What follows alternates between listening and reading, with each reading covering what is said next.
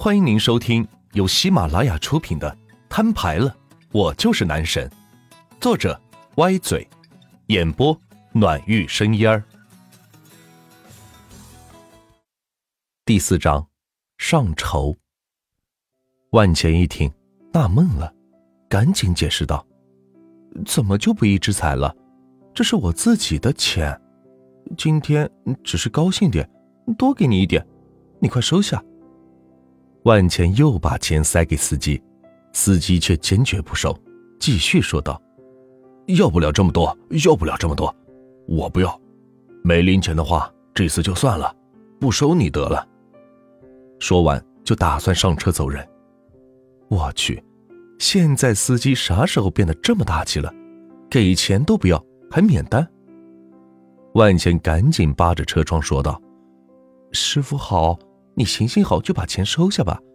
你看你起早贪黑的，上有老下有小的，一天累死累活也就赚个几百块钱，你需要这笔钱呢？我求求你了，你就收下吧。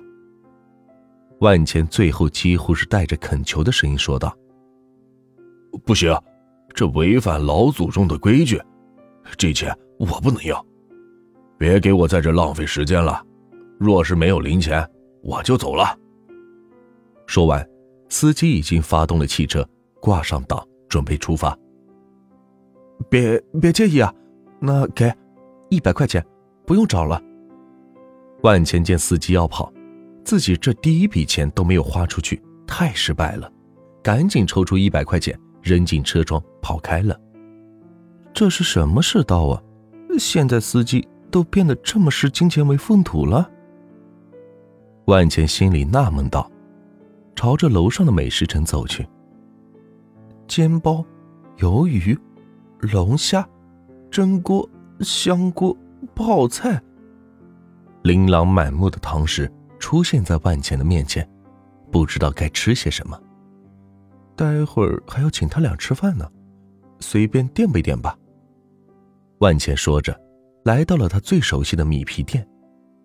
老板，咱这最贵的饭食是什么？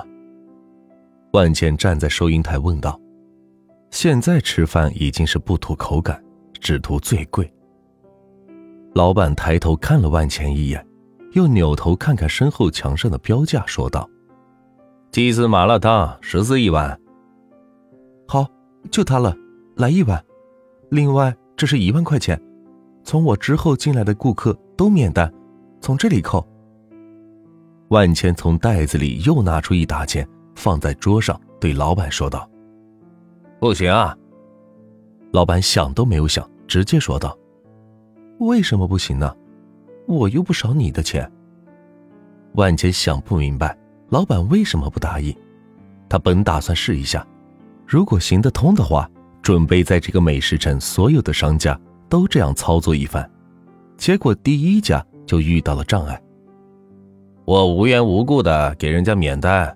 今后人家来了还找我免单，我怎么办？之后若是不免了，别人不来了，我怎么办？老板想的倒是挺远，知道这种促销式可能是带来不好的后果，所以直接回绝了万钱。那算我请客就行了吧？万钱继续说道：“你是谁呀？谁认识你啊？干嘛要你请客？你到底吃不吃？”不吃，别给我在这耽误事啊！老板不耐烦的说道。万钱一听，觉得实在是没有办法了，只好说道：“就要鸡丝麻辣烫，把所有的食材都给我添加一份，多少钱？”老板在收银机上快速的点了几下，说道：“全部小再加上四十五。”这么少？万钱觉得太少了，不满足，于是大声喊道。谁喝饮料汽水？我请客。餐厅里的人纷纷抬头看着万茜，然后继续低下头吃饭，有的还骂了一句：“神经病！谁稀罕你的汽水？”只有一个小娃娃奶声奶气的说道：“奶奶，奶奶，我要喝汽水。”万茜闻声赶紧说道：“老板，汽水我都要了，多少钱？”九百五。那给给你一千，不用找了。万钱数出十张一百，交给老板，拉着七箱汽水来到了刚才的小娃娃身边，坐在旁边说道：“小弟弟，哥哥听说你想喝汽水，来，这些都送给你喝好吗？”“呃，好，好，哥哥真棒。”小娃娃高兴的挥舞着手里的筷子说道：“呃，小孩子不懂事，您别介意啊，谢谢。”要不了这么多，一瓶就够了。旁边的奶奶从筐里拿出了一瓶汽水，说道：“哎，奶奶您别客气，这是我送您的，您收下吧。”小伙子呀，谢谢你呀，赚钱都不容易，还是不要这么浪费了吧。嗯，不不不，您一定要收下，不然我这钱可就白花了。不行不行，我实在不能收。要不我把这瓶汽水的钱也给你付了吧。说着，老奶奶打算掏钱给万钱。万钱见状，吓得赶紧说：“，不用不用，行，一瓶就一瓶吧，您慢用。”说完，拉着七箱饮料和打包好的鸡丝麻辣烫，来到了商场中间的凳子旁坐下。哎，他奶奶的，这钱花的，还真是个技术活呀！万钱看着脚边的七箱饮料，感慨道：“之前只知道没钱的痛苦，干什么都不能如愿，吃个饭还要省着花。这没想到，这有了钱，让自己使劲花，却也不知道该怎么花。这可如何是好？若是花不出去，自己的一万多块钱可就没了呀！”想起短信上的提醒，让自己觉得是备受煎熬。强子，你俩快来美食城，我摊上事了，快来！没办法，这个时候只有打电话求助室友了，看他们是否有什么花钱的好办法。挂了电话，自己端起这份大版的鸡丝麻辣烫吃了起来，边吃边喝汽水，是打了不少的气嗝。周围人都用怪异的眼光看着他。觉得这人怎么这么有趣，守着七箱汽水在吃饭，难道就这么喜欢喝汽水吗？哎，强子、狗子，你俩总算来了。万钱放下手中喝完的第五瓶汽水，站起身来，挥舞着空瓶子喊道：“钱哥，你没事吧？”强子见到万钱，赶紧跑过来，见周围没有其他人员，只有万钱自己，应该还比较安全。